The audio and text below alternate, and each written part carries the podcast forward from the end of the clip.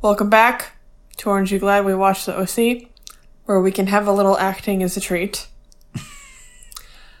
this is a podcast where we are going through meticulously every episode of the seminal 2000s program on television, The OC. I'm Sarah. And this is Evan. Mm-hmm. Yep. All day, every day.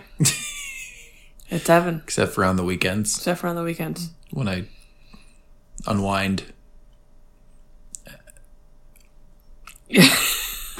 I don't know. I'm with you on the weekends, and you're generally still Evan. Unless you're there's something we need to ta- talk about. I'm weekend Evan at that Oh, point. weekend Evan. Week Evan. Weekend Evan. Yes. Week, weekend Evan. Oh, that would explain your Cat in the Hat hat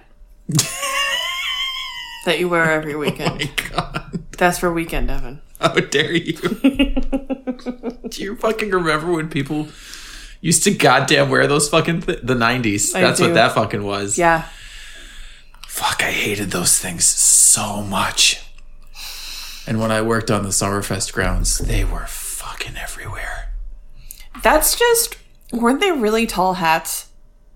They're literally cat in the hat hats, though, Yeah. with the stripes and everything. But what I'm saying is that's a specifically rude hat to wear to a music festival where you're standing in front of people. How are they supposed to see around you? Everyone was drunk or high. Oh. They didn't give a shit, Mm. or both. Yeah. They did not care.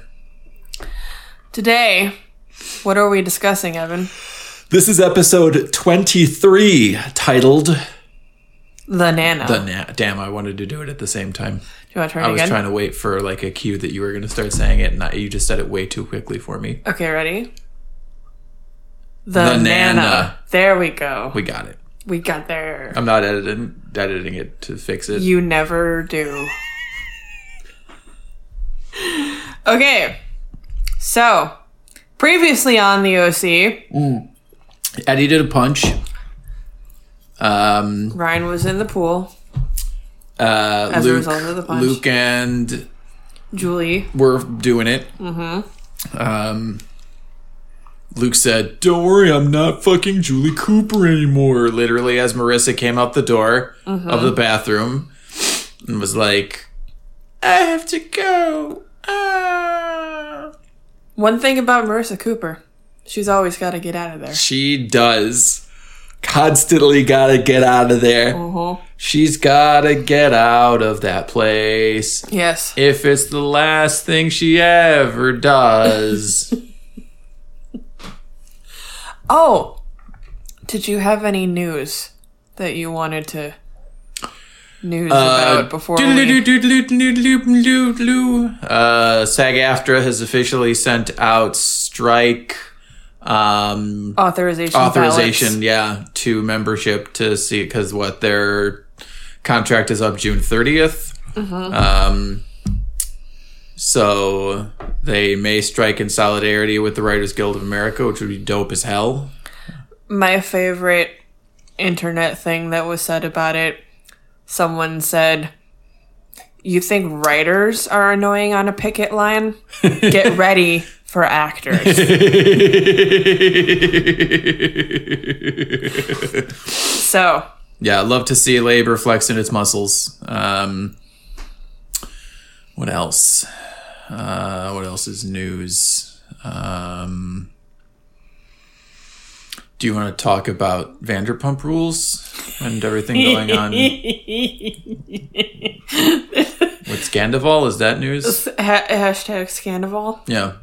Um, well, the season finale of Vanderpump Rules just aired uh, Wednesday, and I did not see it till Thursday. And then subsequently, I asked asked strongly if we could go pick up a bottle of Lisa Vanderpump Rosé. and Evan was kind enough to take me to the place that had the Lisa Vanderpump Rosé. And all I have to say is both of the Toms are atrocious, but Tom Schwartz is worse.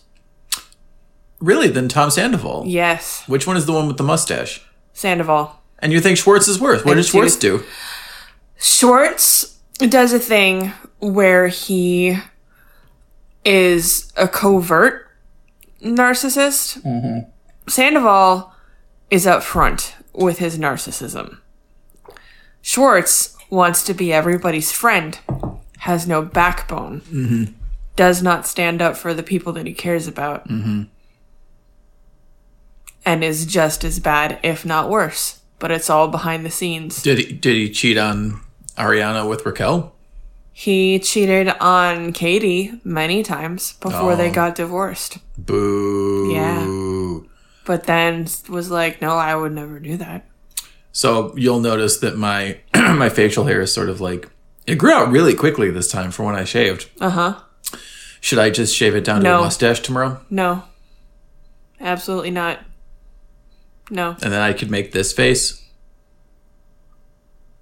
Like sad Tom Sandoval. Listener, he's making a frowny face. It's the Tom Sandoval face. If It's you just Tom look up Tom face. Sandoval mustache, the odds are 50 to 1 that he'll be making that face if you find it on your DuckDuckGo results, which is where you should be searching. You should not be using Google. Also, download Firefox and uBlock Origin, Mm-hmm. um, please, because any Chrome browser is selling all of your data.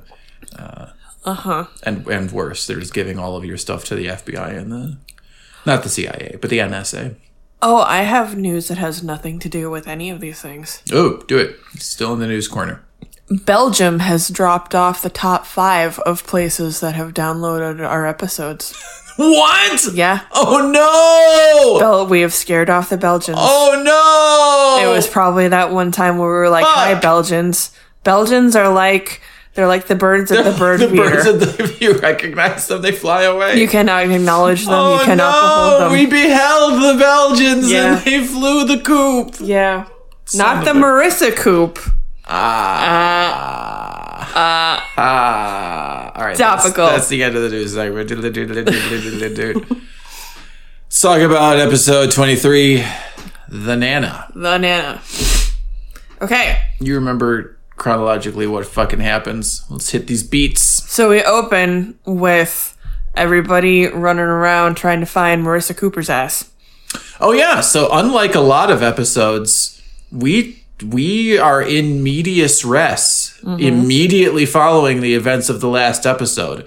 A lot of the times it'll be like, you know, you'll see your previously on and then it will be a few days or a day later or a few weeks later or whatever. This is the same day. Um, it's very early in the morning, and the boys have uh, Luke and Ryan have been looking everywhere trying to find Marissa. They went to the beach. They went to the restaurant. They went to the other restaurant. they went to the psychiatrist? No. I can't remember. Um, Ryan called the hotel to see if what's his if Oliver was out of the hospital and he's still in the hospital. They, so yeah, they were all over the place. It's Yep. very early in the morning now. They've been running around all night.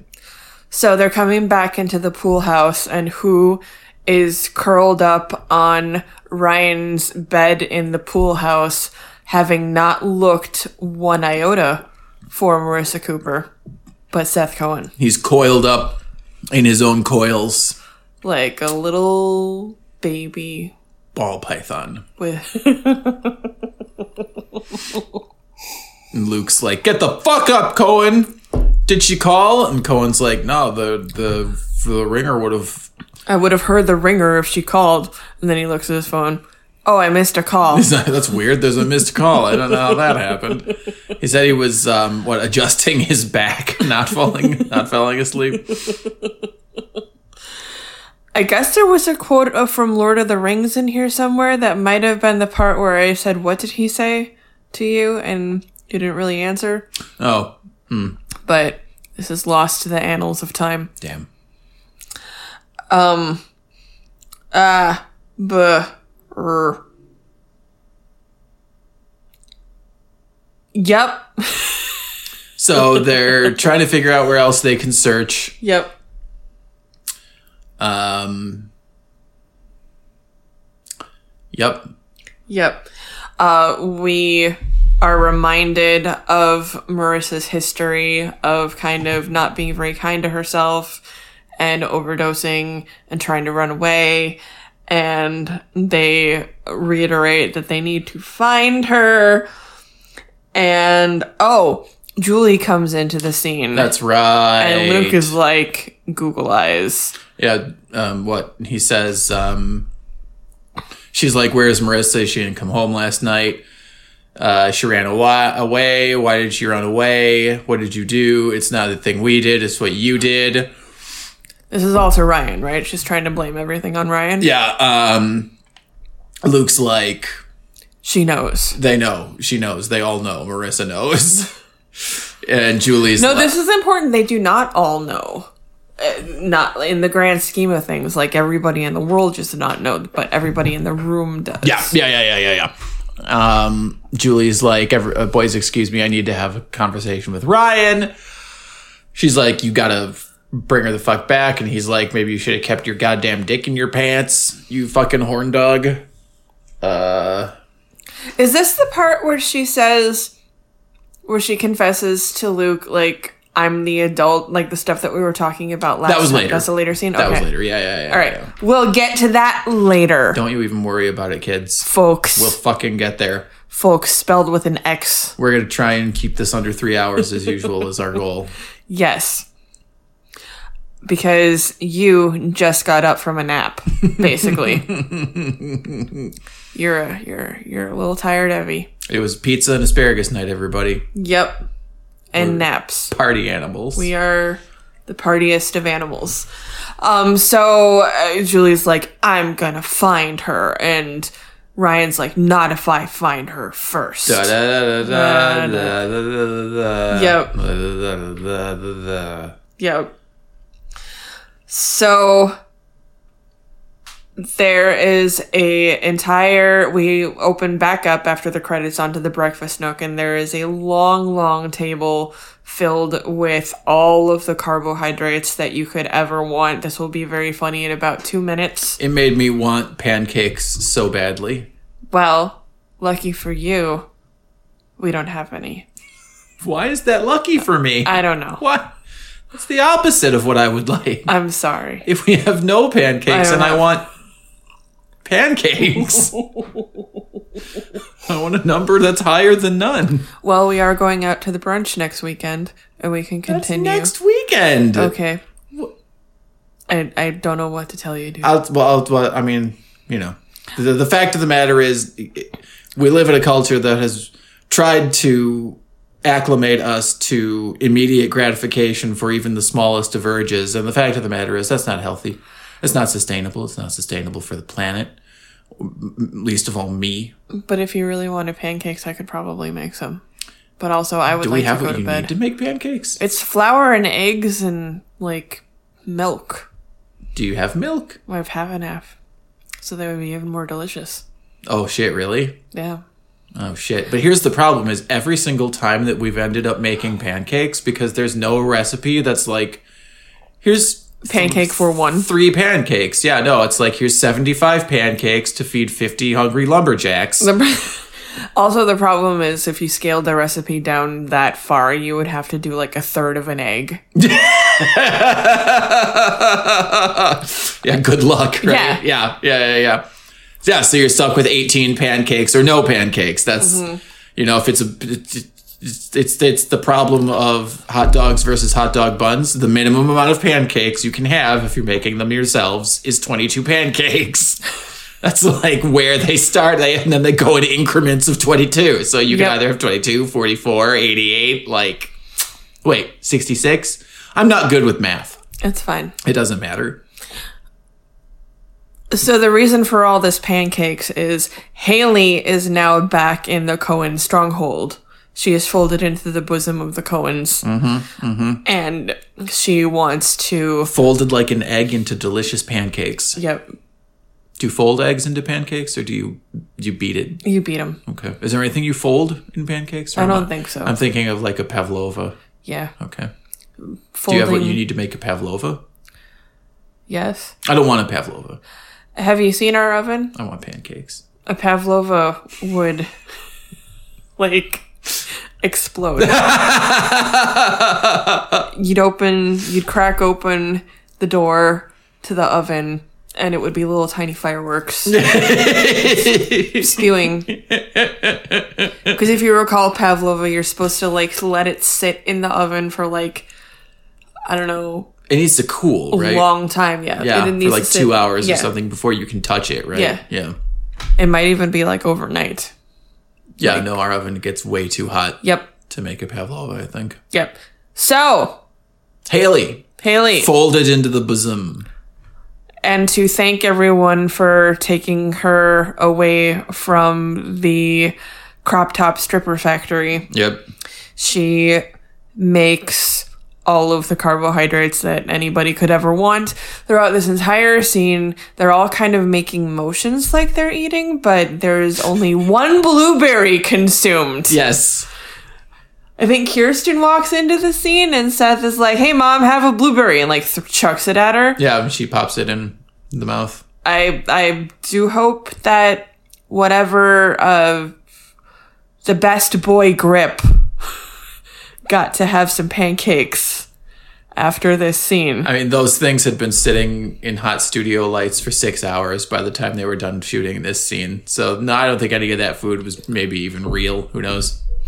Whom knows? Yeah, right. Seth is like, Mom, Hailey made all this food. And Hailey's like, I just wanted to show my gratitude. So then a tornado in the shape of Sandy Cohen Sandra Anthony Cohen. flies into the room and he's like, Fuck! We gotta get rid of all of the bread! Throw it away! And he starts grabbing every piece of bread that he can find and chucking it into a bag.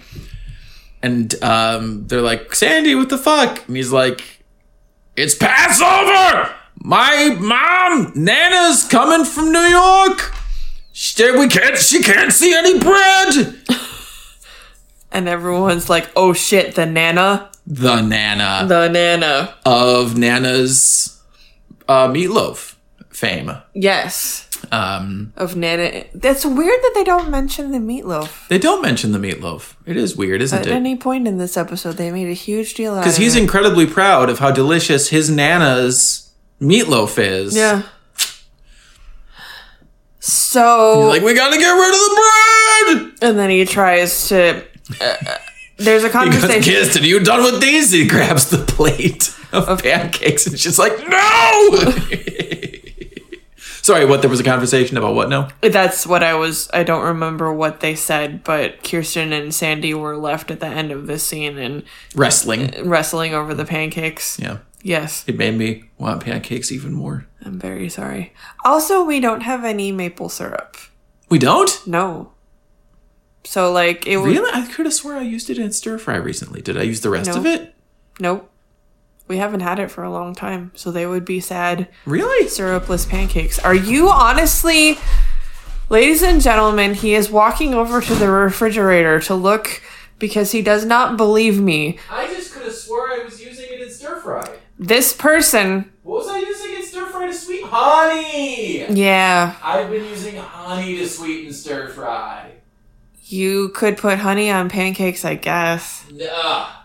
Ugh. No? If I was some kind of weird freak. All right, get back here. We have an episode to talk about. Welcome back from commercial break. I'm never believed. You never believe me. I no, it's just my memory. Believe women. In my in my memory, I'm pouring syrup over these these greens and and ginger, and it, I guess it's been honey the last few times. It's not you, honey. It's my shitty, shitty memory. Whatever. Wow. So we learn that it's Seder, and they are getting rid of all of the bread for Passover. We also learn that the Cohen family has never had a Seder dinner on their own. They've always gone to the The uh, Ackermans. Ackermans, who we I don't think exist actually in the world of this show. Um, and he's the- it's it's a lot to drop on Kirsten. The it it you know the day of Passover. Like, hey, by the way, we need some brisket. Oh yeah, he's in the fridge. He's like, "We don't have a brisket." he's freaking out. And uh, uh, is is Seth telling Ryan about how scary Nana is? Yes, Because Seth spends most of the entire episode just warning people about how terrifying Nana is. yes. Except for the end when he makes me feel things and I resent him deeply Well, we're not there yet. No, we're not. What happens next, Evan? I don't fucking remember. I was cramming asparagus and pizza in my gullet. Oh, for God's sake. I'd just woken up from a nap. Um. Okay. Now we cut to Summer's bedroom. They are not boning. Thank God. Um, as was it was established two episodes ago that they bone a lot. Hey everybody, Reddit backslash we have sex. um, uh, bah, they're talking about Passover. Oh, the whole thing, the whole reason that they are uh, flitting around and going crazy about Passover back at the Cohen's house is because the Nana is coming Yeah. For Passover. Did Yeah, we did we yeah, touch on yeah, this? Yeah, yeah, okay. yeah. My All right. mother's coming from New York. Yep, yep. Yeah, yeah, yeah. Just just making sure. Yep. She's she's a New York old lady Yep. who's coming for the Passover. Yep. Yep. So now we're in Summers. We're firing on all cylinders tonight. This is fucking great. Um Uh I think this is a scene where uh, Summer is like, "Are why don't you want me to come to Passover? Are you ashamed of me?" Oh yeah, yeah, yeah, yeah, yeah. She's like, I want. To, okay, and this is actually She's a, like, "I want to meet the." Nana. it's a piece of consistency because if we recall from a billion episodes ago, uh, Literally Summer billion. is a candy striper at the hospital. Uh-huh. Yeah. Um, specifically for the old people. And uh, she says, I love old people. I'm great with old people. Um, I think she says like nanas or whatever, right? She- I'm good with grandparents or something like that. And it's like, yeah, okay, I actually buy that. Like, Yeah. that actually makes perfect sense. Yep. Summer is, yeah, apparently, you know, she's someone who appreciates. Also, Summer loves to make a good impression for the family members of people that are important to her. Judging from her headgear this episode, she is also an excellent adjacent to. Yeah. Um, so she's like, I really want to meet your grandma. And Seth is like, No, I'm going to. She's like, You're ashamed of me. And he's like, No, no, no, I'm not ashamed of you. I'm protective of you. I don't want to. I don't want you to be hurt. I don't want you to expose you to this lady who is terrible. yeah. Yeah. Yeah. Yeah. Because that's the through line with Nana. That's what everyone says about her. Excuse me, the Nana. Yeah. That she's awful and mean and Scary is the word that they use most often. scary. Yeah. Yes. Um, he kisses her on the forehead and is like, um, "I'll see you later. I got to try and get a brisket or something. I don't remember. Is is he going to get the brisket? Unclear. Yeah, he does something. I There's there's a Rosa count in this episode, well, we and don't see her. No. she is mentioned by name. Also, um, Ka- Ka- Kaitlin. Kaitlin is mentioned by name, There's- although we also do not see her. But I'm They're invoked. I'm confused about the extent of Rosa's realm because wouldn't she do the grocery shopping? No, they love doing grocery shopping. There was that one episode where they were taking all of the bags of Lay's out of the trunk of their car. Yeah. Because Lay's was sponsoring the episode or some shit. Yeah, this episode doesn't have a beer sponsorship, but No. it was sponsored by was it a Sprite or a- A, yeah, okay. God, we'll get there. This is a long episode. um so but then we leave that scene Summer makes a face and that face says to the audience, "Oh, I'm going to show up unannounced and I'm going to meet this Nana." Yeah. I will make a good impression upon this Nana. Is this the part where she starts, she vows to like read the entire Torah? No, that's much later. Okay. Are we really in fireworks season already? I guess we're in fireworks season. Wow. Okay, uh, listeners, you may or may not be able to hear random fireworks going off because it's 50 degrees out and we live in Wisconsin. 60. Excuse you. And that's that's reason enough for people to set off random fireworks in our neighborhood. yep. Anyway, next scene. Next scene. Um, they're talking about, oh, I have to leave to pick up the Nana at the airport, blah, blah, blah. They're all kind of flitting around, and Uh, oh, oh, yeah, what? Uh, sorry, keep going. Sandy comes into the room and uh, the where everyone is, and he's like, "Does someone want to go with me?" And everybody kind of looks at their hands, and he's like, "Anybody? Bueller, etc." Seth. Seth is the, the blood relation of this lady. Seth is a kind of a little bitch in this episode. What he hides, he hides his face in his hands and points to Ryan. Yes. And Sandy's like, Ryan, anybody, anybody at all want to come with me? This really reminds me of um, Jesus Christ Superstar. Uh, There is the scene where they pick up Jesus at the airport. well, fuck, I used to be able to do it. I used to, I used to have it memorized. Um, Jesus no, no, no, Christ. no, no, no, no, no, no. At the airport. Shut up, shut up, shut up. He goes, um, um, fuck. He's like, well, uh, none of you stay awake with me. Peter, John, James, la da da da da. Will no one, will none of you wait with me?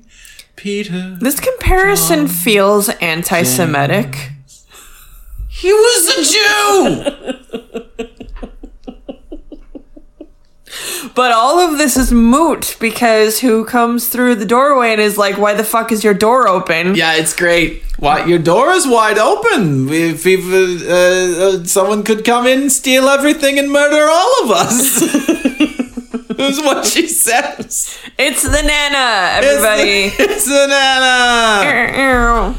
And I'm going to say this right off the bat. Whoever plays, the actor that plays the Nana is the best actor that this show has. Hands down, no competition. She is the best actor this television program has ever hired. She is phenomenal. I'm to say, of the. Re- who do you think is the most consistent actor of the regular cast? Sandy. Yeah. Yeah. Peter Gallagher is by far the most, re- yeah, Yeah. the most convincing actor. Yeah.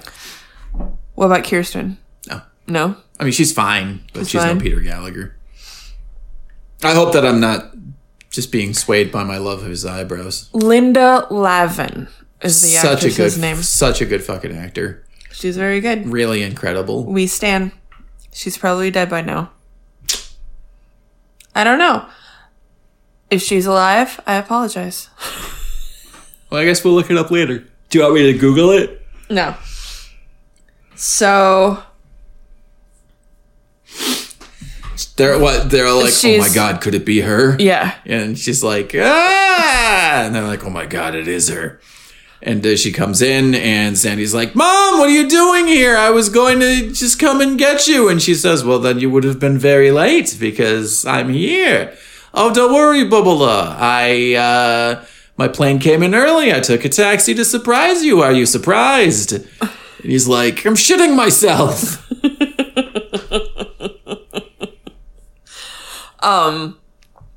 She is generally nice to everyone and is like, oh, look at the view, look at the backyard. And everyone is kind of making like freaked out eyes at each other because they're not used to her being nice. Yeah. It's a whole thing. Yeah. And what? They keep saying things like, Who is this woman and what has she done with the Nana? Yes. Um so there's some there's a line that happens that triggers Ryan to go to Chino. Oh, fuck. We missed the part with the sheets. That's where they do the Rose Oh, yeah, account. yeah. Yeah, yeah. So before that part, They're freaking out upon the impending arrival of the Nana and Kirsten is making a bed. Nope. She walks in uh, to their bedroom, to their master bedroom, and Sandy is yanking the sheets off the bed. Yes. She's like, What are you doing? Rosa just made the bed. There's the Rosa drop. And he's like, These sheets are far too nice. Uh, she's going to come in here and look at these sheets and she's going to think that we spend money on things. And he's like, She's never saved money in her life. And the second she scrimps and saves for her public job, she gives it all to the ACLU. She is a social worker. Yeah, yeah, yeah. yeah. Um, so that was the scene that we missed. I am not a social worker, but I am social worker adjacent, and I can tell you, we don't have a savings either. Listeners, our Cash App. Yeah, Um, no, we don't have a Cash App. We don't have a Patreon. We're never gonna have any of those things. we're never gonna make a fucking red cent off of this. We're doing this for the love of the OC. Yay.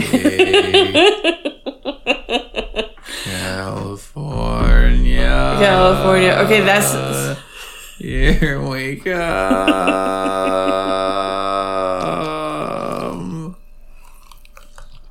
Anyway, Anyway, so there's something that is said around Ryan that triggers him to go look for Marissa in Chino. yeah, they've been looking everywhere. And someone is Oh, like, oh, oh, oh, oh, oh, oh, oh, oh, oh. It's Seth. yeah, Um, he's like, I don't know who that woman is, but she's getting along with everybody. Um, she's and- not the Nana.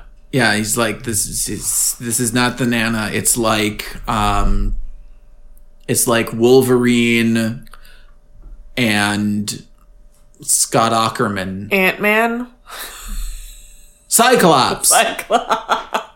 Um, Explain that reference. so uh, they both, um, Cyclops is engaged to Jean Grey. Um, Wolverine has a crush on Jean Grey. Jean Grey also has a crush on Wolverine, but also loves Cyclops. So Cyclops and Wolverine both love Jean Grey. Um, and therefore they hate each other. Uh, they have nothing in common. Cyclops is very like, you know, um, clean cut, you know, American goody goody, and Wolverine is a psychopath, you know, sort of like raised on the streets. He was James, uh, Cyclops was James Marsden, right? Yep, yep, yep, yep, yep, yep. Everybody, watch jury duty. We have we have no we have this is not a call to action. We don't have any cards in this horse race. Um, Like and subscribe. Jesus. anyway, that's when he's like, you know, it's two people who have nothing in common, and now suddenly they're goody goody in show toe shoes in bed with each other, and that's when Ryan is like, I know where Marissa is.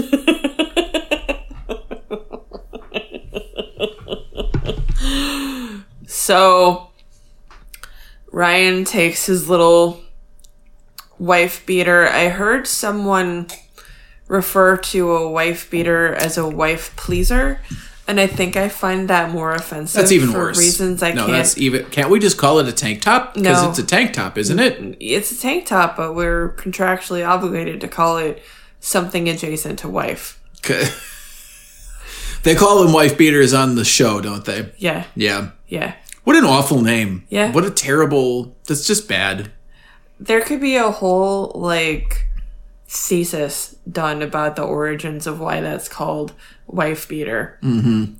Listeners, if you have done a thesis on why it's called wife beater, you should find us on O Y G W W T O C dot tumblr dot com. Please, we desperately want engagement of any kind. Please, please, please listen to our podcast.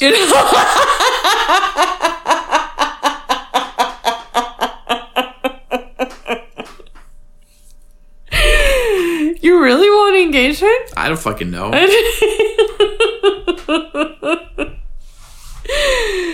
Okay, So yeah, he shows up at the door of who?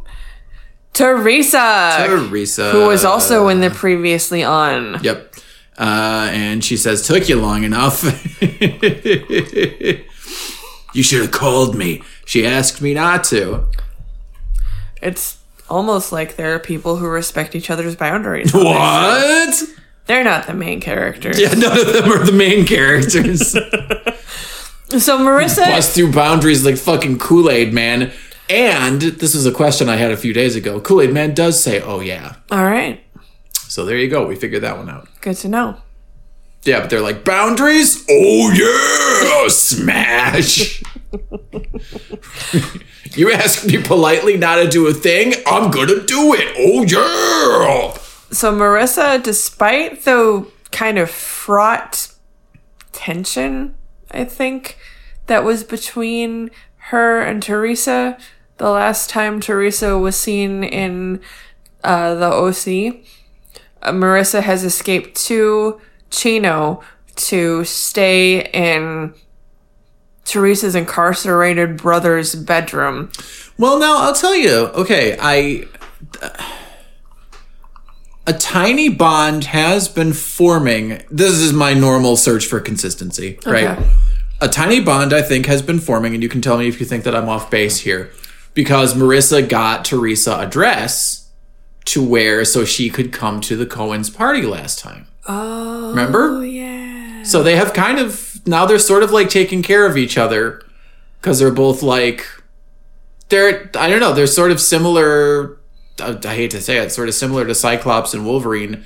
They share a person in common, but very similar to Cyclops and Wolverine. That person is there is also very complicated because Jean Grey eventually becomes Phoenix, who is the most powerful mutant on the planet Earth, and she kills Doctor Xavier. Do you think that's why they chose that specific metaphor? I can only hope. Hmm. I can only hope.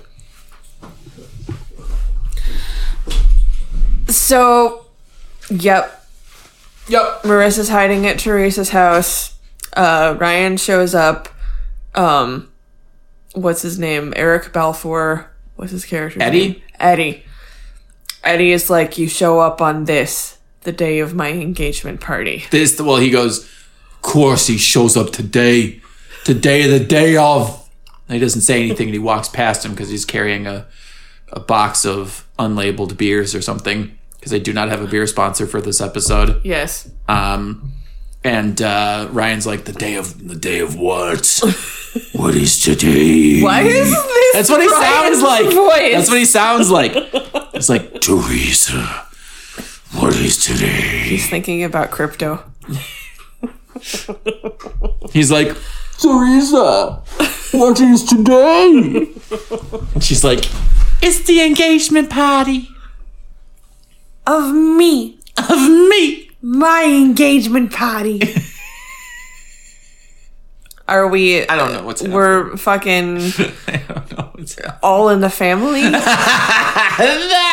were the days. I don't know what's fucking happening. We're tired. It's been a long week. We're doing this for you. It's on Friday. Every it's Friday, everybody.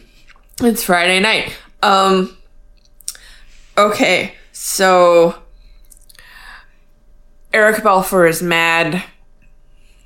Ryan's not leaving. They cut back to the plot line that I care the least about in this entire episode. Hailey and Jimmy. Oh God, that's right. That's our that's our C plot. I Yeah. want to say. I want to say in terms of how much I care about it, the F plot. Yeah, it's I don't. It's- give it's a the single fuck off shit. plot. Yeah, I don't give a single shit about this fucking plot. like i'm trying to think about the logistics of them balancing teen soap opera plot lines with adult soap opera plot lines Uh-huh. like who did they think their audience was Yeah. no one gives a fuck No, no, no, no, no, no. Yeah, you know what? That's a really actually that's a great fucking question. Who in the 2000s was the full demographic of people watching this show? Obviously, you, and you were in your late 20s, mid 20s. yeah Um, what time was it on in when it was when it was airing? It was prime time, so, So I what, think like that they were probably trying to appeal to the families that were watching it together So they for needed some reason. kid plot, adult plot. Which is why, like every other episode, feels like a fucking uh, after school special, very special episode of the one where Marissa overdoses, Mm-hmm. the one where blah blah blah blah blah, and this without spoiling too much, but we have been talking for so long already. I'm just gonna say it. yeah. The Nana, Yeah, yeah, yeah. They they throw in Yeah, they do. Yeah. a cancer plotline. Yep. Yep. Yep. Yep. Yep. Yep. Yep. Yep. Yep. Yep. And we're just gonna we're just gonna we're gonna wing it. We're gonna go freeform. The reason we don't care about the Hailey and Jimmy plot, No. and no one is listening to this for the um, sparkling, uh, pinpoint, precise I'm- I'll- recall. I'll, stop you right there. No one's listening to this. yeah, the general Jimmy Hailey plot line is it's so dumb.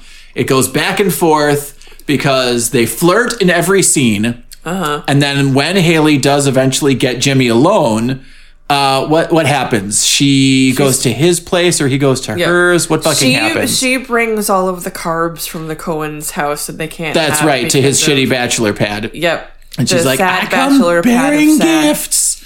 These are all the cabs in the whole wide world that I'm not allowed to have because uh, You're you're Edithing. You're what are you doing? She's no, she does not sound like that at all. she's like, Jimmy, I brought all these carbs. And uh, she's like, and also I brought this. And she smooches, and he's like, ah, no, no, no, no. We, we uh, the, uh, no, your tongue is a carb. He's like, no, we can't. We can't. It's not right. And she's like, well, why the fuck have you been dick teasing me then this whole fucking time with the flirting and the saying that you like me and the blah and, And the the, showing up in Los Angeles and the dragging me home. and the saving me and the yada yada and this. And he's like, be, be, because um because I'm not sexually attracted to you uh, because I don't want to have a relationship with you. And she's like, fine, I'm leaving. Bye. yep. And honestly, good for her because fucking his discount George Clooney fucking hairstyle and like wrinkly fucking forehead and the fact that he's like a failed dad who stole millions of dollars of And money and managed to lost it. shirt.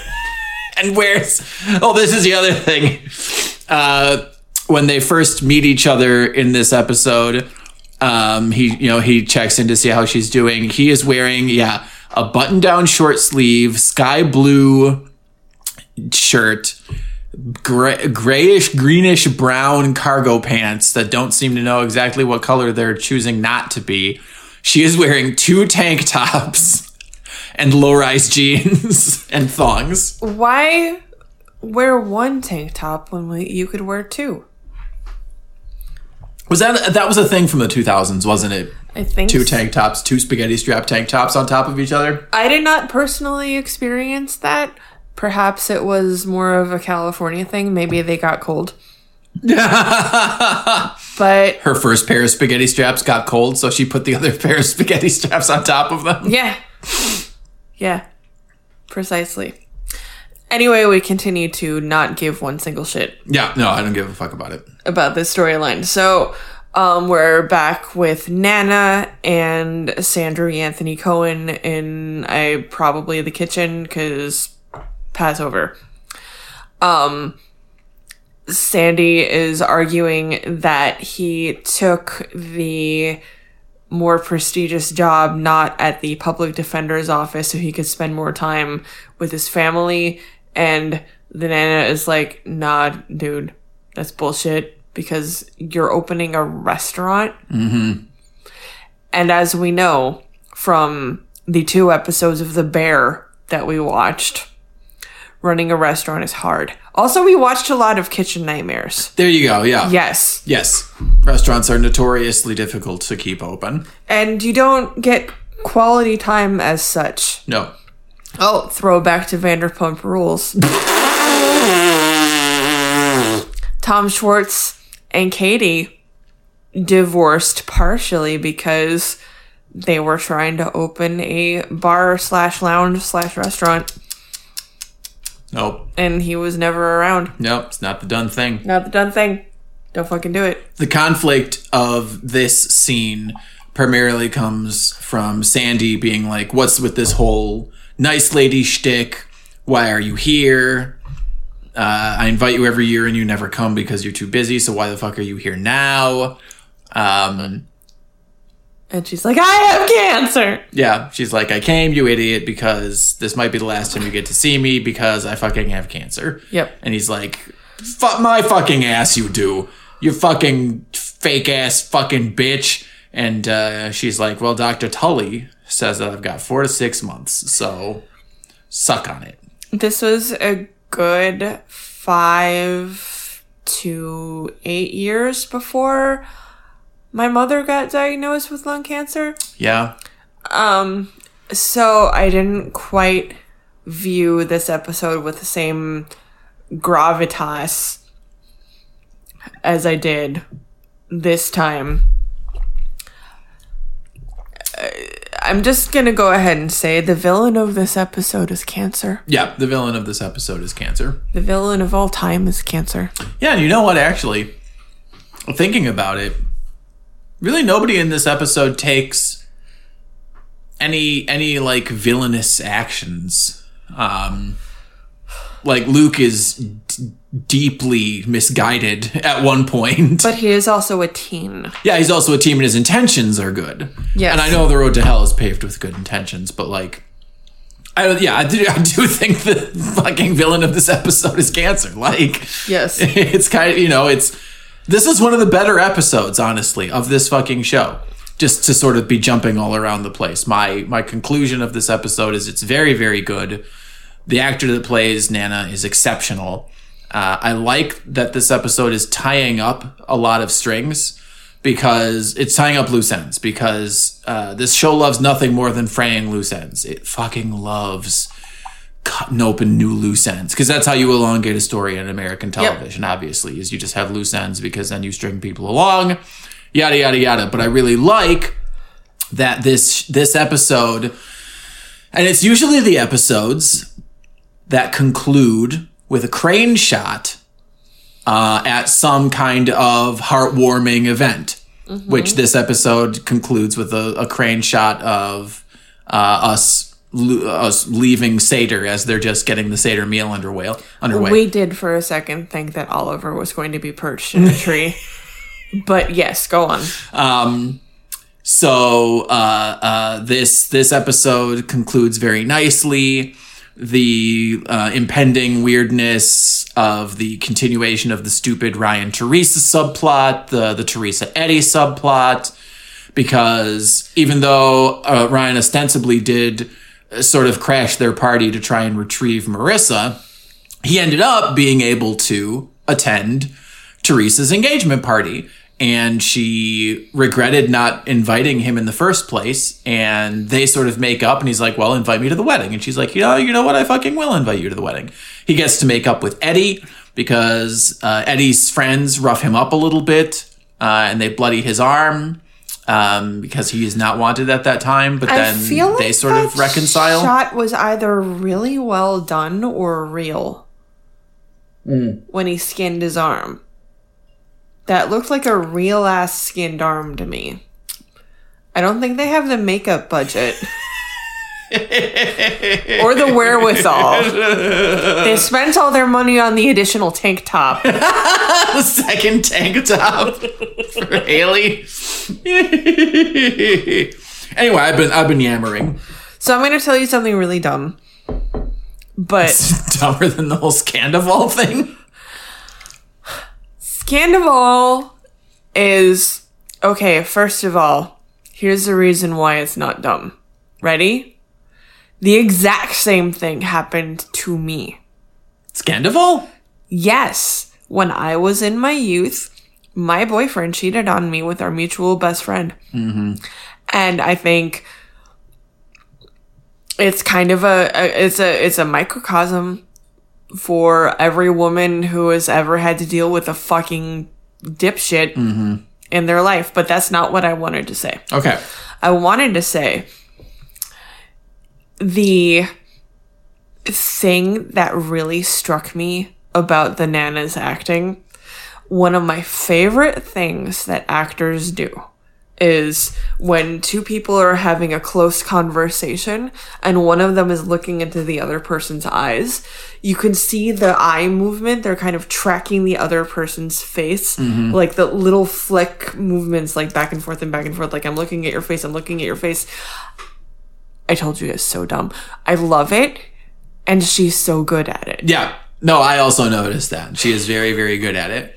Is that like a thing that other people notice? I wonder. Listeners, visit our Tumblr. if you have an invitation to Blue Sky,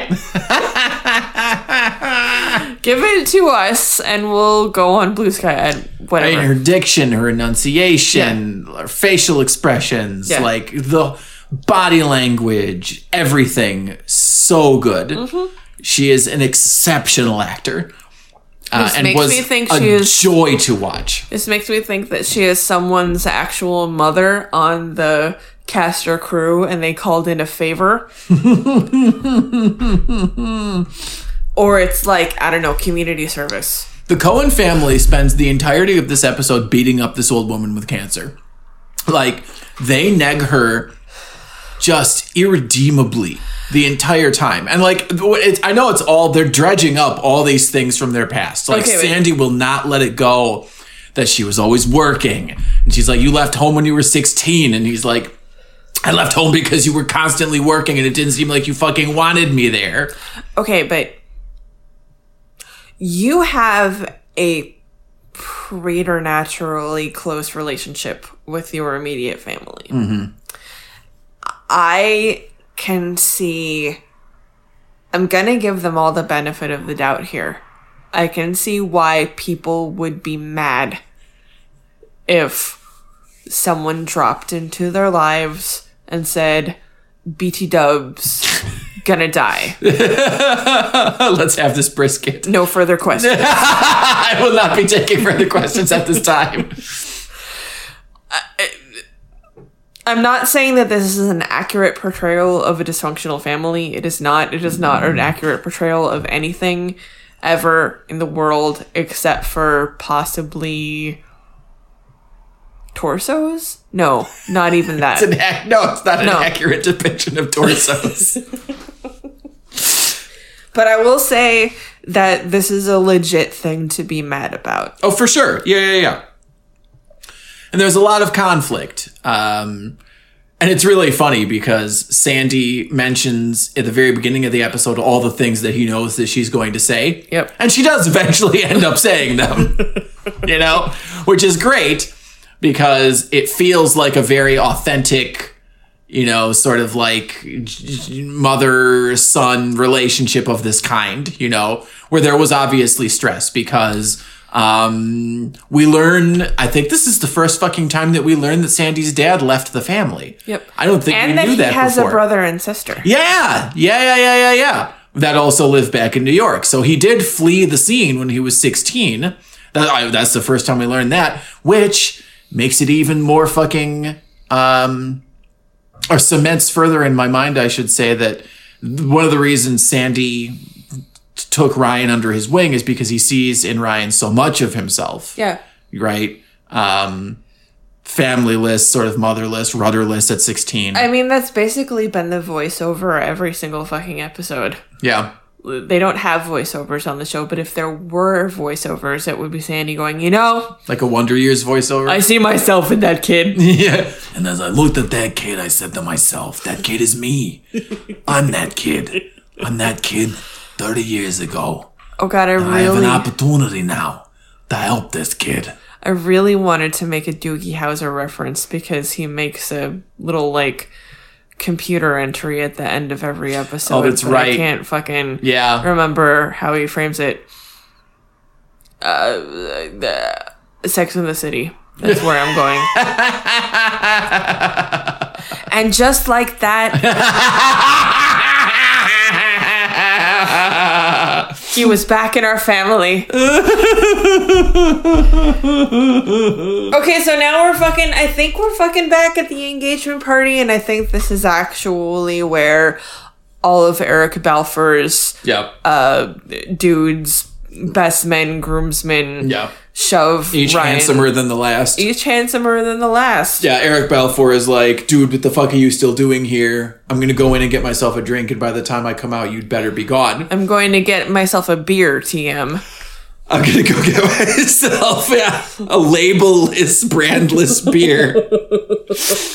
Uh, because we couldn't get Rolling Rock for this one. Why, bartender, bring me your finest beer. I would like your genericest beverage, please.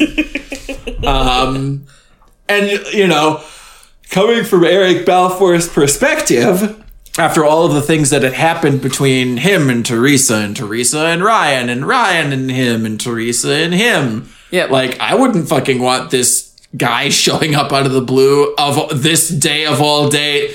Uh, how you choose this day? And then, uh, and the, the day, the day of my engagement party. You choose today. My friends are gonna make you an offer you can't refuse. You know? See, you scooped me on that reference because I can't do a fucking Brando. All you have to do uh, is hard because I haven't shaved, but you just have to grab your cheeks and yank them out. It's hard to do though. Ta-da. You- not the- by the corners. You got to do it by the by the outside. If you do it by the corners, then you just end up sounding weird like this. Ta-da.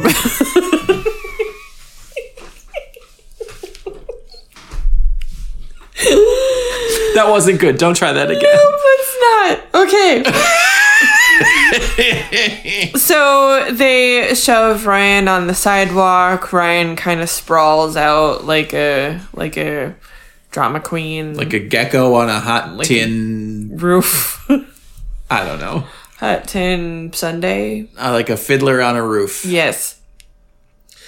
Um Oh, and this is he keep his predicament is largely Julie keeps calling him and being like, "Where the fuck is my daughter? Yeah. If you don't bring her back, I'm calling the police and I'm telling them that you kidnapped her and that they should shoot you on sight."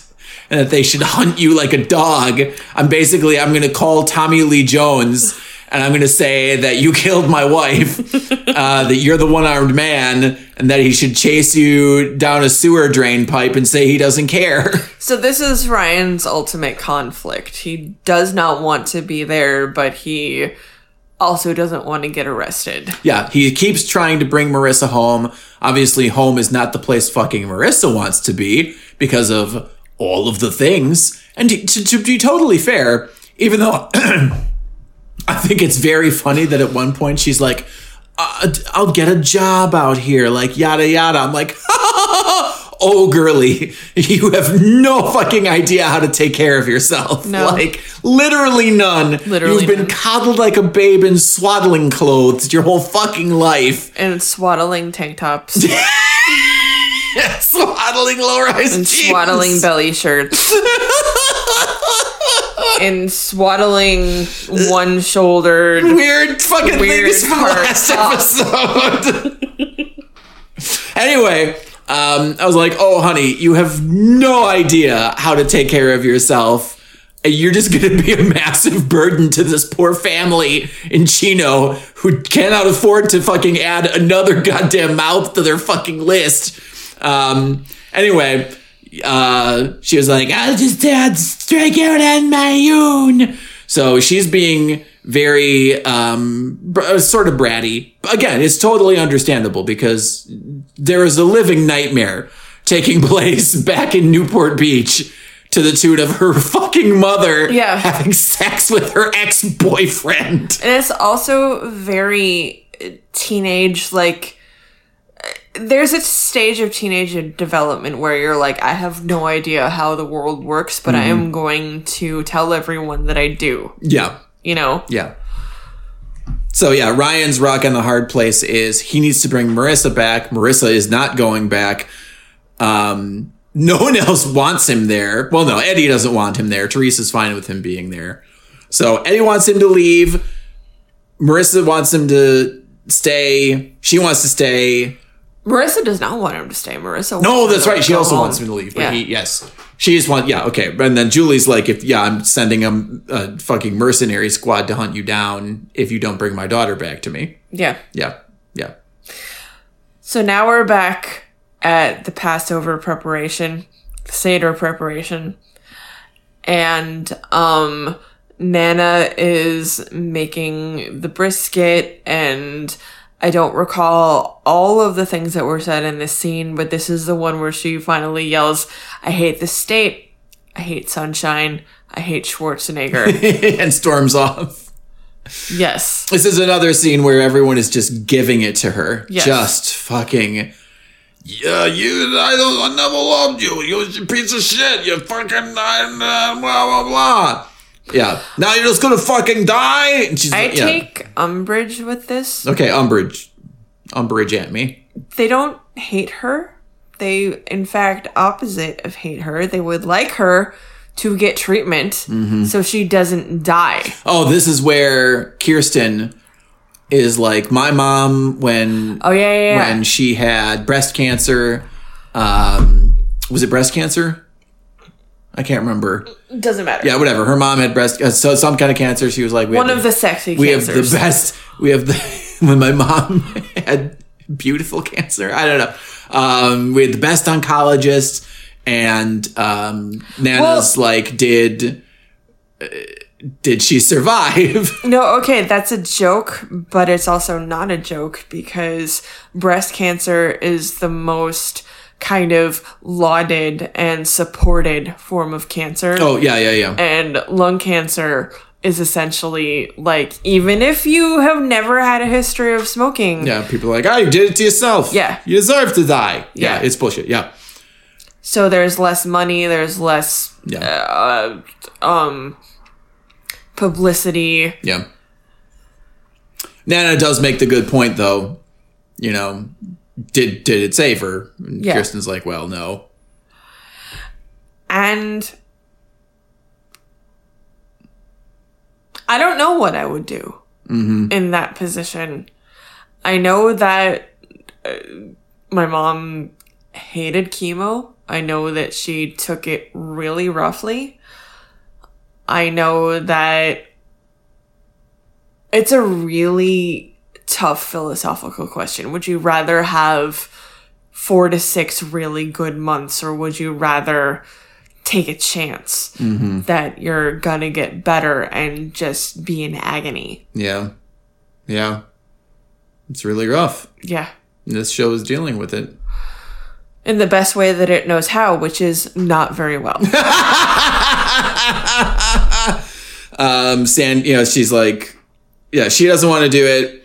Uh, Sandy's like, you could, you know, you could actually spend time with people. She's like, like you want to spend time with me. You know, you never call me, yada yada. Yeah, and that's when she's like, I hate Schwarzenegger. Schwarzenegger. Yeah, For the youth who are listening to this episode, because they definitely exist, Arnold Schwarzenegger is an actor who was in uh namely the Terminator franchise, and at one point was a governor of California. And I believe he must have been during the filming of this episode. I would assume. Yes. Yeah. The Gubernator. The the yes.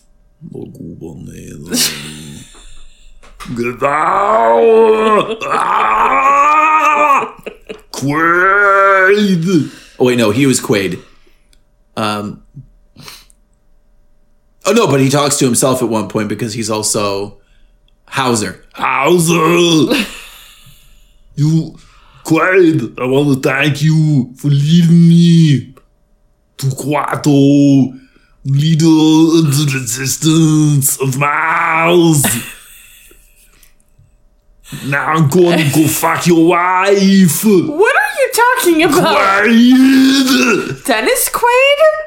No! What? Hauser! I'll kill you! Put you on me! Is it a dream? So you've you're a fan of the Terminator franchise. You think I'm- that's the Terminator? Oh, honey. Oh, honey. Total Recall? There we go. Good Okay. job. Good job. Okay, Good job. that was the first thing that I could. Doogie Howser is Doogie Howser in Total Recall?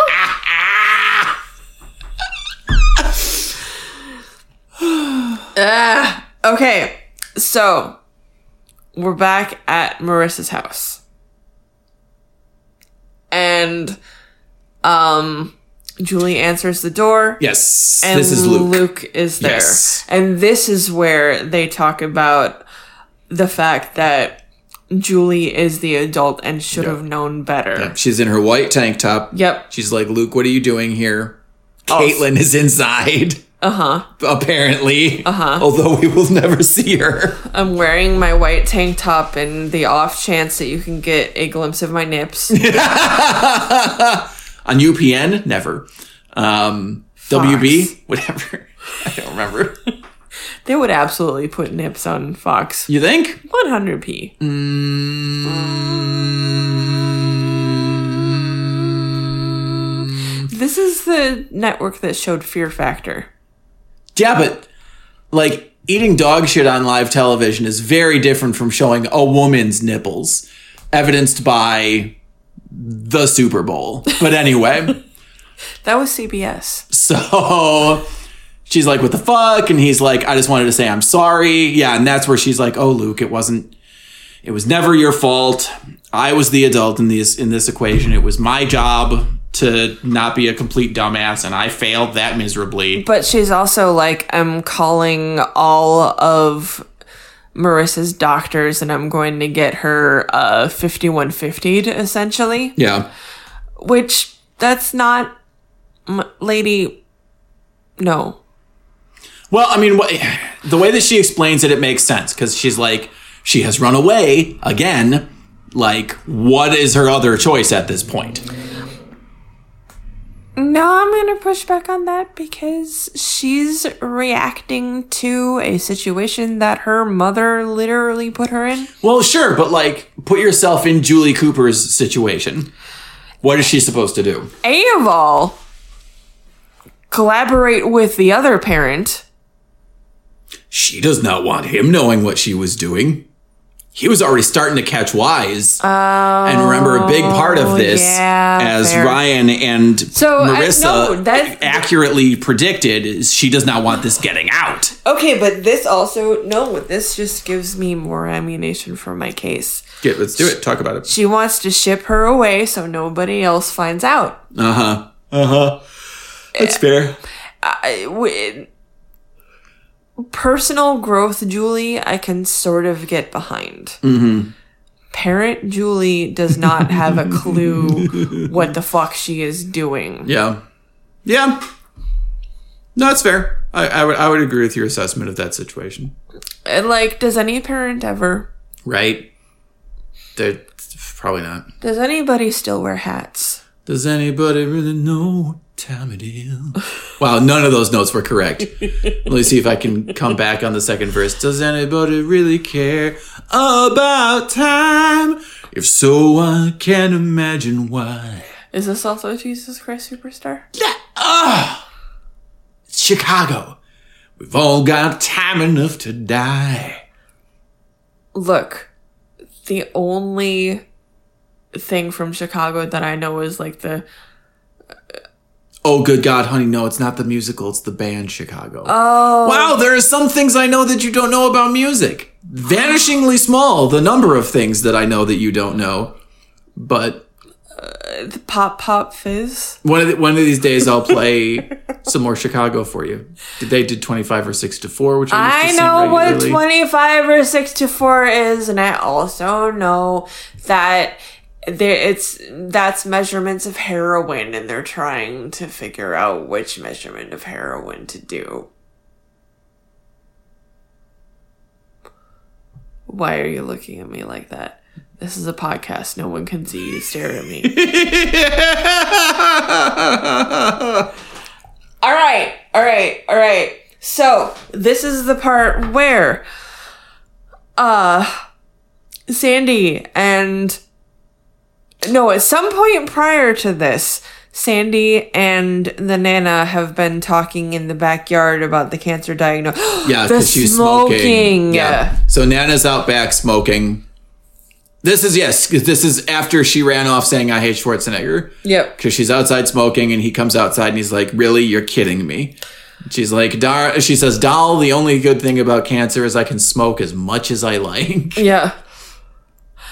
Um, there's a full ashtray in the backyard. Does the Nana travel with her ashtray? I'm assuming it's Rosa's That's very considerate. because she needs comfort from these fucking Cohens and all their white person shenanigans.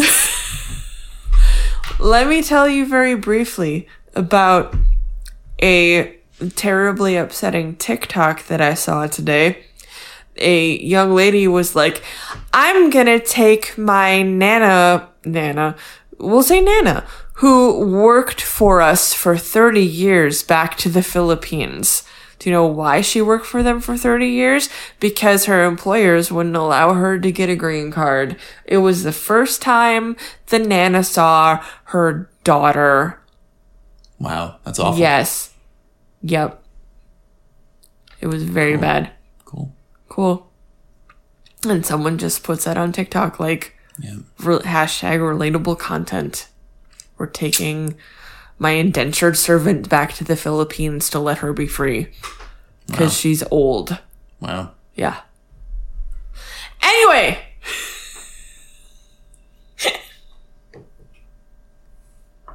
Let's go back to the engagement party. Yeah. Oh wait. Well, oh, what wait. did they? do? So Sandy is trying to convince her. He's bullying her again. he spends this entire time bullying her. And he and Kirsten. Again, I'm not gonna. I don't. Sorry, I didn't mean to cut you off, but I'm not gonna classify it as bullying because if I could, I'm I'm pulling the dead mom card. Mm-hmm. If I could have bullied my dead mother into uh, getting the extra treatment, and if bullying worked, mm-hmm. I would have done it all day, every day. Sure. Yeah. Yeah. No, that's fair. He and Kirsten are making the argument that it's like she's running away, she's giving up, Yeah. yada yada. Yeah, Yeah. Yes. And like I I I I can see both sides. I can fully understand why you wouldn't want to spend your last time on earth going through that. Mm-hmm. But I also understand people who have never been confronted with a real problem in their lives suddenly being confronted with death, Yeah. which is the ultimate problem Yeah. Yeah. Yeah.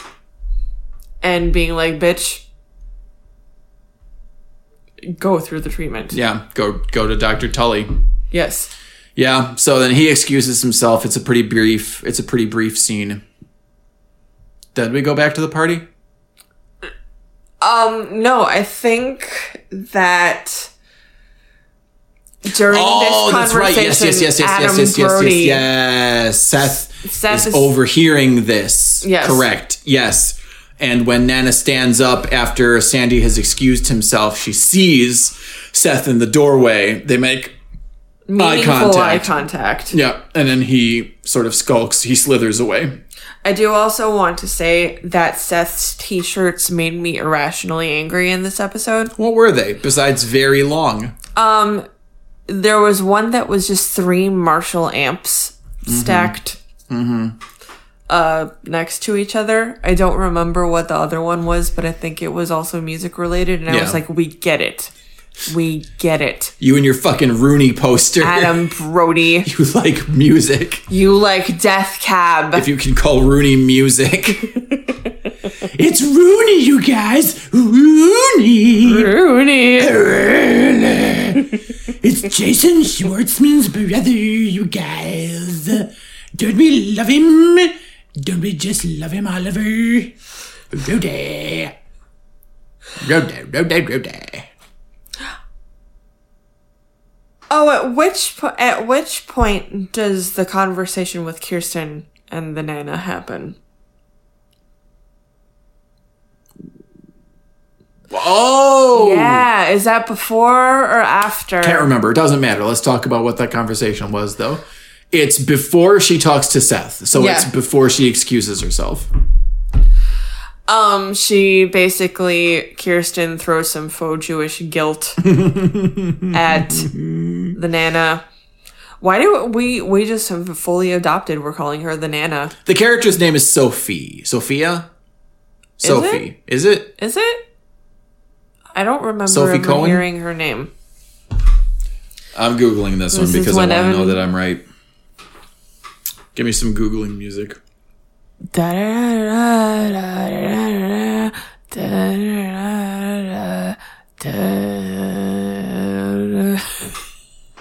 Yep, Sophie Cohen, also called the Nana. So, all right, Sophie Cohen. But does anybody call her Sophie? Yeah, I mean they mention it in the show. Otherwise, I wouldn't have been able to. I think I think Seth or not Seth. I think Sandy says something like, "All the great Sophie Cohen, uh, marching in picket lines, uh, Having a sandwich. doing vigilante justice with Charles Bronson, uh, etc." With Charles Bronson? Bronson from the Death Wish movies. Again, I didn't see the Death Wish movies. They're not great. A very young Jeff Goldblum is in the first one though. He's like so young. I have no specific opinion about Jeff Goldblum.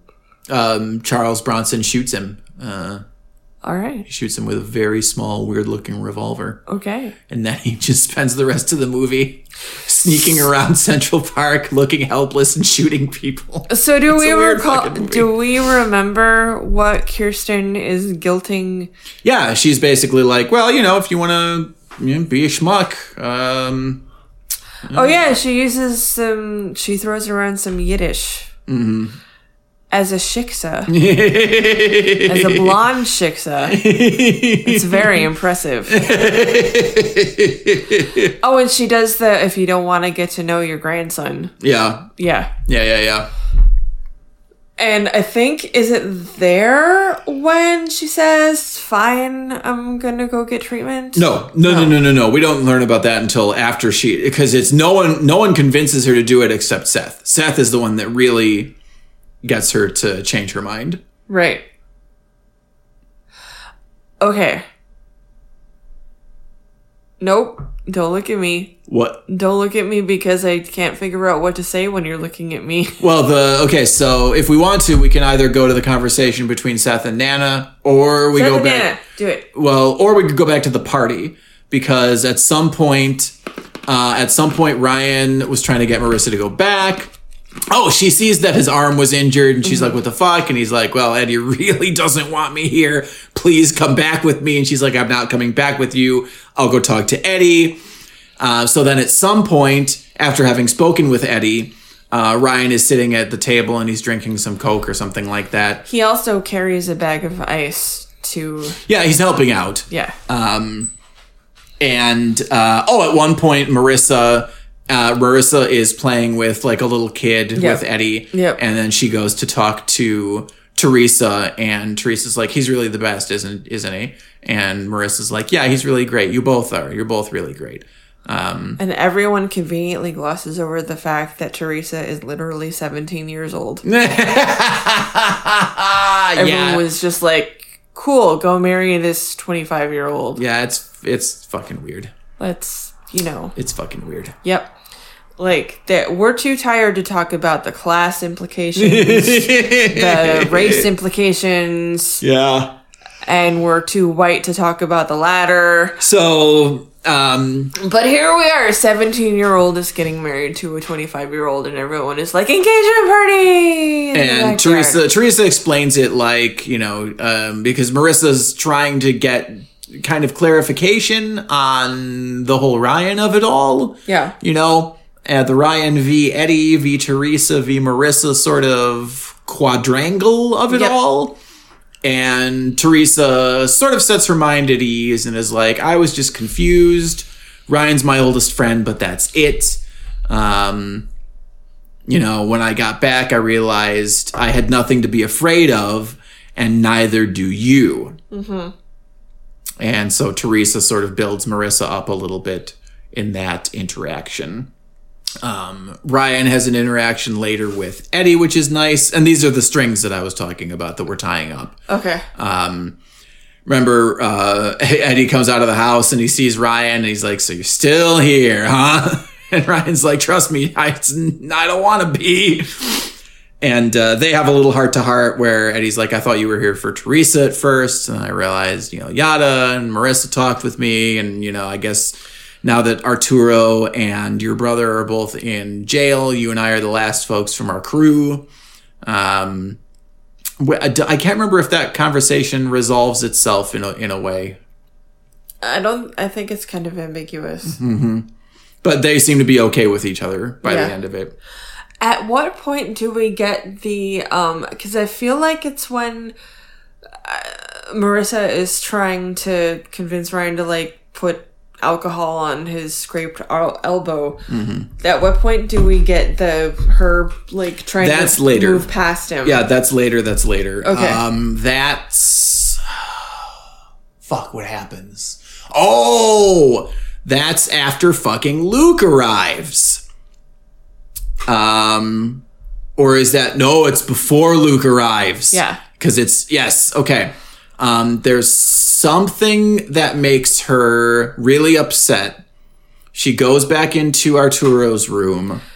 She's getting changed. And that's when to I hit paused. the road. I paused and was like, "Oh no!" Because it was Ryan's kryptonite her bare back. Oh, her back. Yeah. she took off the dress that Teresa lent her yeah. and was getting into her clothes, and she's like, I don't know where I'm going. I just have to go. I have to go, Ryan. You have to let me go. You have to let me go. And he's and like, he No. keeps standing in her way. I'm not going to let you go. She's like, Out of my way, Ryan. Out of my way. I have to run. And she does. He's like, No, you can't run.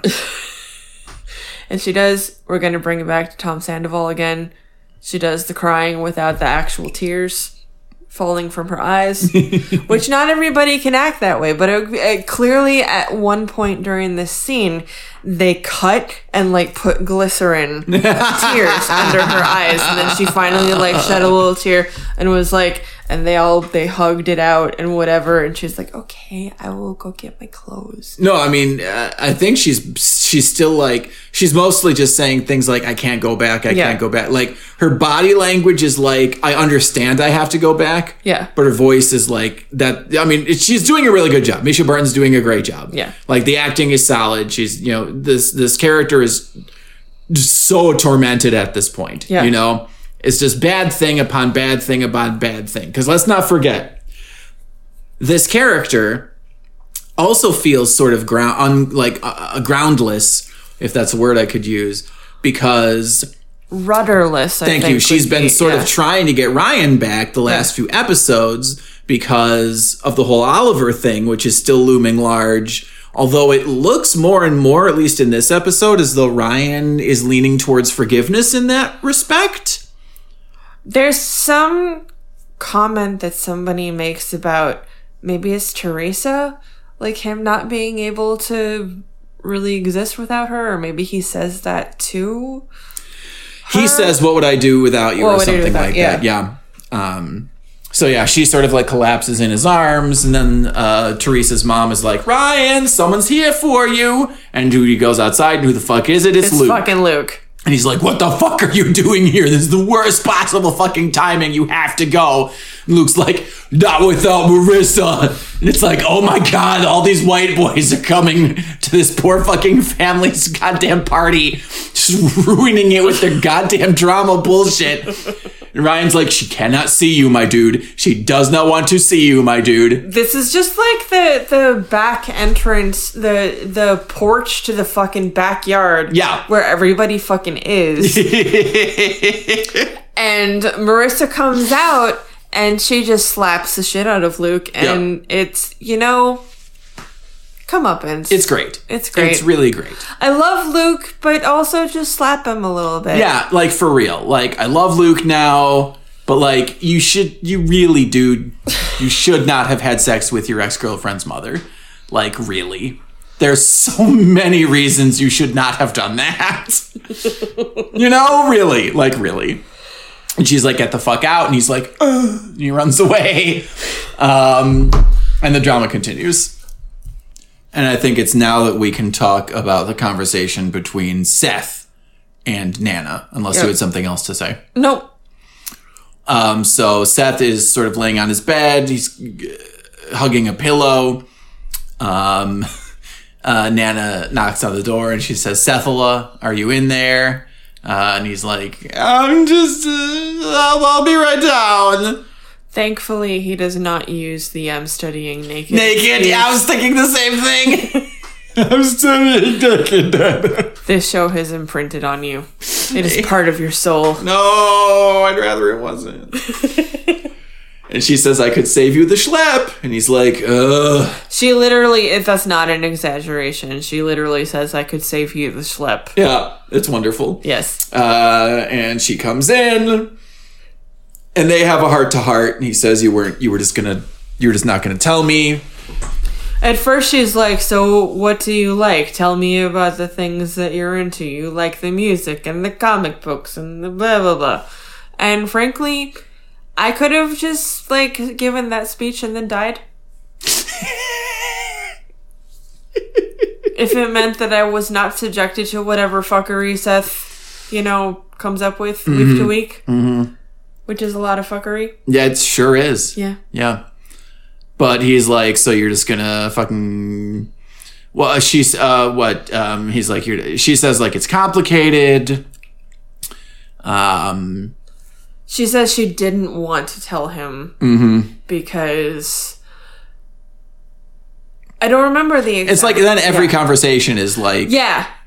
Oh, this could be our last conversation. yeah, But then she has the very reasonable, reasonable and Jewish point.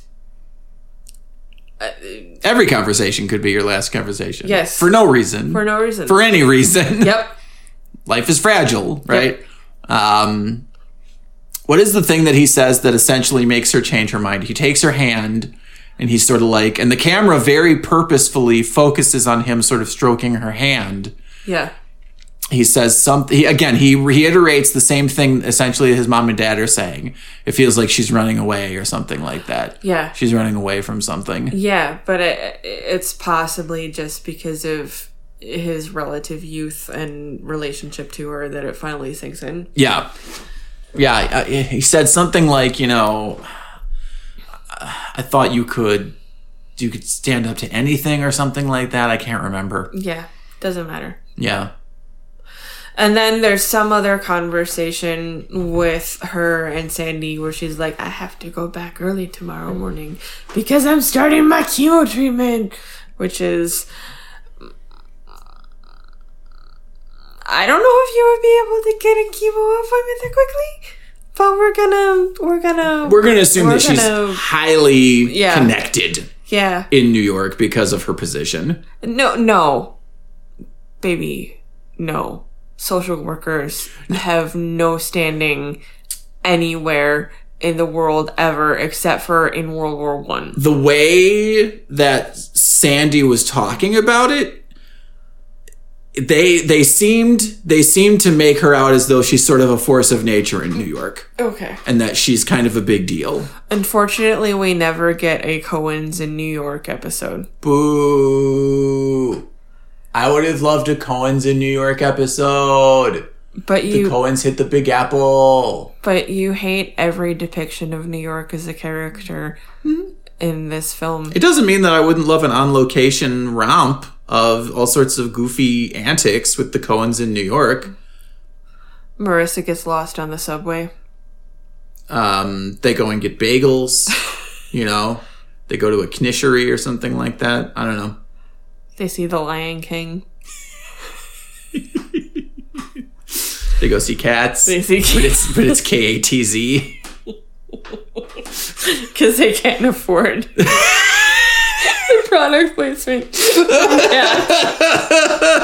Anyway, um, what the fuck happens? At some point, um, when does Marissa finally decide that she can go? Was that It's at some point during the party, she shows up at her mom's house. Yeah. Where it's questionable why she gets to stay in the house where she is. Uh, but that's a conversation for another time. Yeah. Uh, Julie lives where she lives, and we're going to like it. she shows up and is like, I'm not here to stay. I'm just getting my clothes. And, Julie's like, the f- like fucking hell you are. and I'm gonna she's call like- your doctors. And she's like, Oh, do you want my doctors to know why I ran away? Do you want me to talk to dad and also, what's his name? The way she puts it is wonderful. She's like, yeah, you know what? Do call my doctors. In fact, yeah, call dad. Call Caleb Nichol. Yes. I would love to explain to everyone why I ran away. Yes. And Julie's face is so fucking priceless. Yeah. She says, get your things and go. Yeah. And Marissa's like, I fucking will. So the big question for the next episode is where the fuck is Marissa gonna go? Where the fuck is Marissa gonna go? Is she gonna stay? We have established Why does she have things at Julie's house? I thought she was already staying with Fail Dad. we assume uh, you know what? No. Contrivance. Contrivance. Plot contrivance. guess. Yeah, they're all about it. Yep. Um uh, but we have established that Summer has an actual house and a room.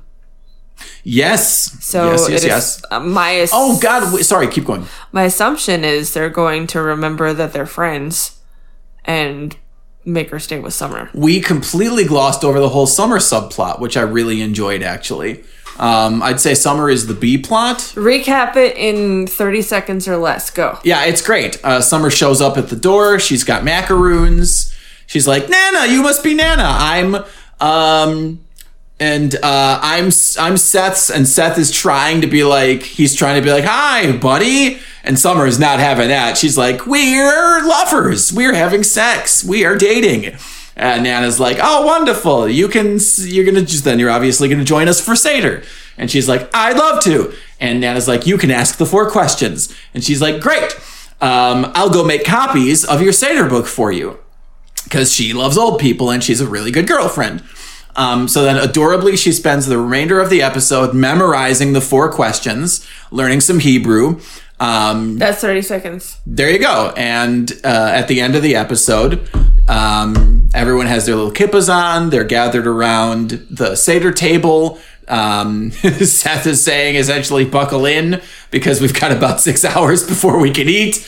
Um, she has memorized all the things about dipping bread in salt water and about eating haroset and all this great stuff. Um, and I love this little B plot because it shows that it shows that Summer is a three-dimensional character who is actually down to support her boyfriend, who is this weirdo fucking Seth Cohen, who does not deserve the attractions or affections of any human being because he's done nothing to deserve it. Um, anyway, He has a good t shirt collection, though. does he? Does he? Good for 2003. Okay. Um, what was I gonna add to this? I think you basically covered it. But also, Harrisette is delicious. Yeah, it is. We made our own halaset for fancy dinner however long ago with some matzah. It was delicious. Excuse me, I said Harrisette and I meant Harrisette. Oh yeah, sorry about that. Yep. Um, But that's how the episode ends. They are all um Brian has retrieved Marissa, so it is possible that she's staying with Summer, but it's also possible she could be adopted into the Cohens temporarily as well. Um, they're all like is she at Seder? she's at Seder Okay, I missed that. with Ryan. They come in together and everyone's like, Bubble left! And I think Ryan says, as the camera is kind of panning or pulling back, either Ryan or Marissa says, Okay, so can we eat? Yeah. And Seth is like, No, we have like six more hours. Yeah. And it's wonderful. Yep. Yep. And they're all together. etc. The end. Yay. We have mutually established that the episode villain is cancer. Yep. The villain of life is cancer. Mm-hmm. I will punch cancer in the dick. I'd like to be able to. Yep. It sucks real bad. Sucks real bad. Uh, episode hero.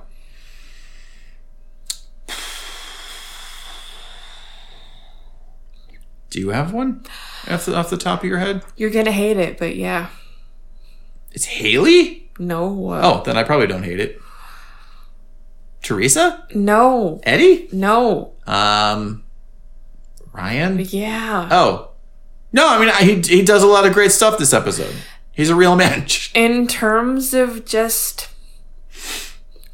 finding this person and making sure that she's okay and kind of doggedly sticking at her side until she will go to a place where it can be demonstrated that she's okay to the people in her life he's he's a he's a golden retriever he's a mensch Yeah. Yeah, yeah, yeah. Um, He shows up in the world's most boring T-shirt at the engagement party.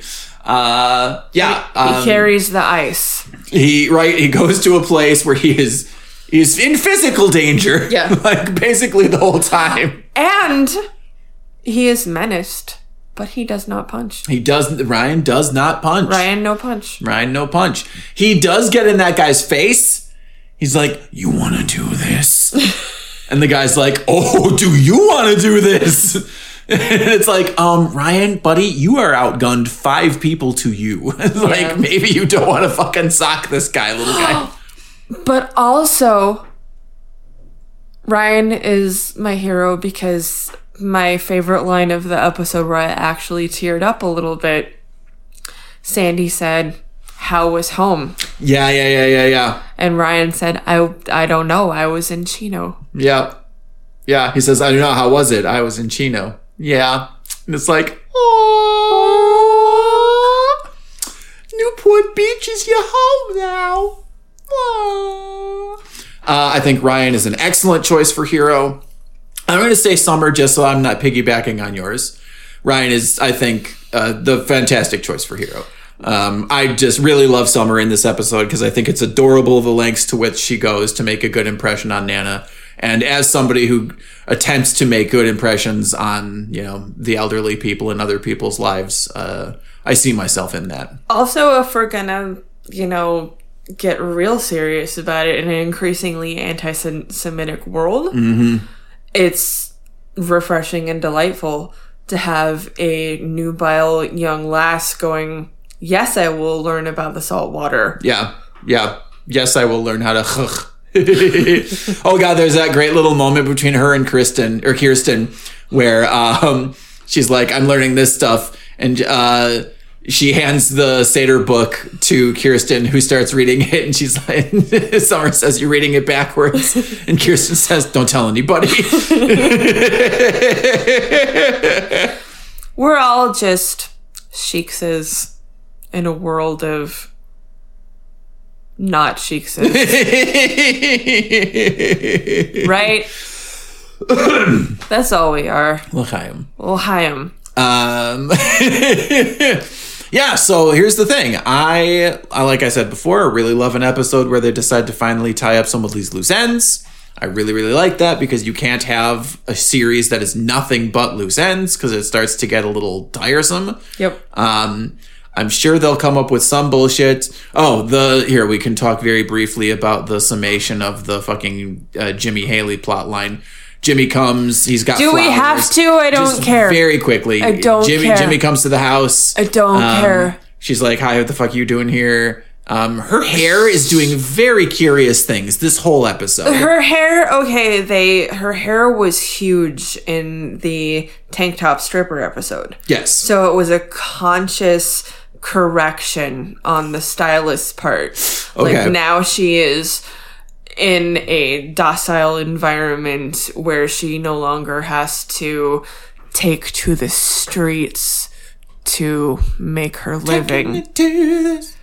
Her eye makeup was very soft. It was yeah, much more subdued. I noticed that Her hair was very flat. they did that thing in the epi- in the scene where he comes with flowers. Though, did you see what like?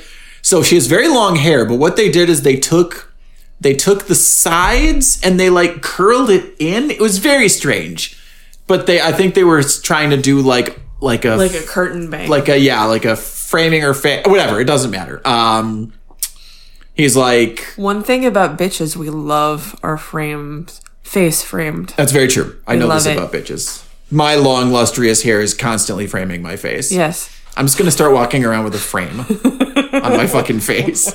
Be like, do you like my hair? Does it frame my face? um, so uh, she's like, you were right. This is blah blah, and he's like, eh, eh, was I right though? Because then I recognized that she's super hot, and that I really have no, I have no place being with someone so young and hot. So maybe, maybe I'd like to actually uh, be with you. Actually, is how I I'm changed my mind. nominally in this restaurant, but I don't have a lot else going for me. yeah, I right. Yeah, my wife left me. Uh, I live in a shitty one room apartment with my daughter. Um, maybe Let's maybe, bone. Maybe let's bone. Yeah, maybe maybe my life will be improved by boning boning a hot young thing. Uh, and she's like, "Are we doing this?" And he's like, "I kind of think we already are." and I'm like, I don't care. yeah, and I'm like, "Ugh." Can we move on, please? So there we go. There we go. That is that's the long and short of it. Damn, we're well under two hours. That is episode 23 in the books. Do we get to go to bed now? California, Sarah. California, Evan. You just listened to Orange You Glad We Watched The OC, the show about watching and talking about The OC. Recorded in Guest Bedroom Studios. Hosted by Sarah and Evan. Original concept and discussion questions by Sarah. Audio recording and engineering and editing by Evan please give this podcast as many stars or thumbs up as the platform you're listening to it on will allow you to give us. Copyright 2023